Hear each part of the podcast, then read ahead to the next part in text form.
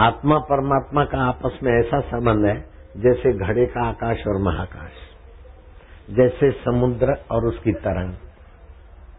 कोई भी तरंग बिना पानी के नहीं दौड़ेगी। ऐसे कोई भी मन चैतन्य परमात्मा के बिना स्फुरित नहीं होता। तो जो आद सत्य है, जुगों से सत्य है, अभी भी सत्य है, बाद में भी सत्य रहेगा, वो तो हजरा हजूर है। तो जैसे इस शरीर में ऐसे सभी में है लेके गए रोटी कुत्ता के पीछे, लेकिन निकल आए भगवान। लेके गए पानी गधा के लिए, निकल आए भगवान।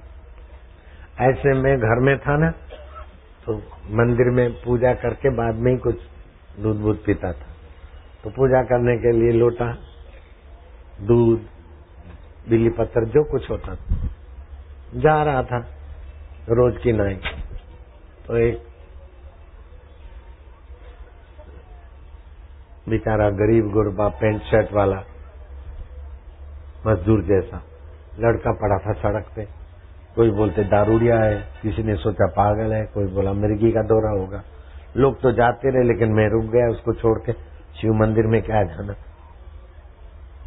तो वो मैंने शिव जी को पूजा का जल, उसका मुँह खोल के डाला, थोड़ा चिट,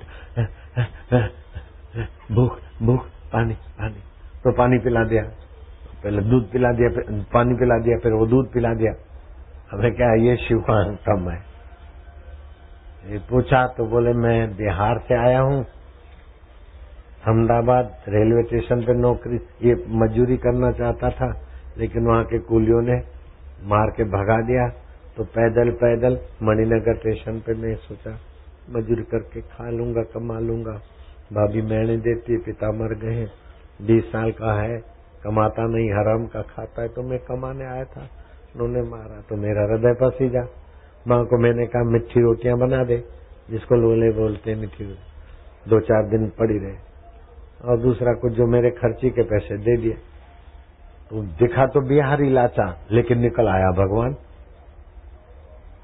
सेवा तो मैंने बिहारी की की बाहर से, लेकिन भगवत भाव से की तो आवाज़ आया। आज की पूजा तुम्हारी सफल हो गई। क्या कौन बोल रहे बोले, जिसकी तुम रोज पूजा करते हो। मैंने तो शिव जी की तो बोले, मैं ही तो शिव हूँ, मैं ही बोल रहा हूँ। अब सेवा तो हुई, लाचार है। बिहारी की निकल आया शिव जी ऐसे ही दूसरा गरीब गुरबा था हरिद्वार में। उसको देखा तो सेवा तो हुई गरीब गुरबे की, निकल आया परमात्मा। तो सचमुच में सब में परमात्मा छुपा है। आप सेवा करो सासू की, निकल आए परमात्मा। सेवा करो बहू की, निकल आए परमात्मा। सेवा करो पड़ोसी की निकल आए परमात्मा। ये बुद्धिमानी है।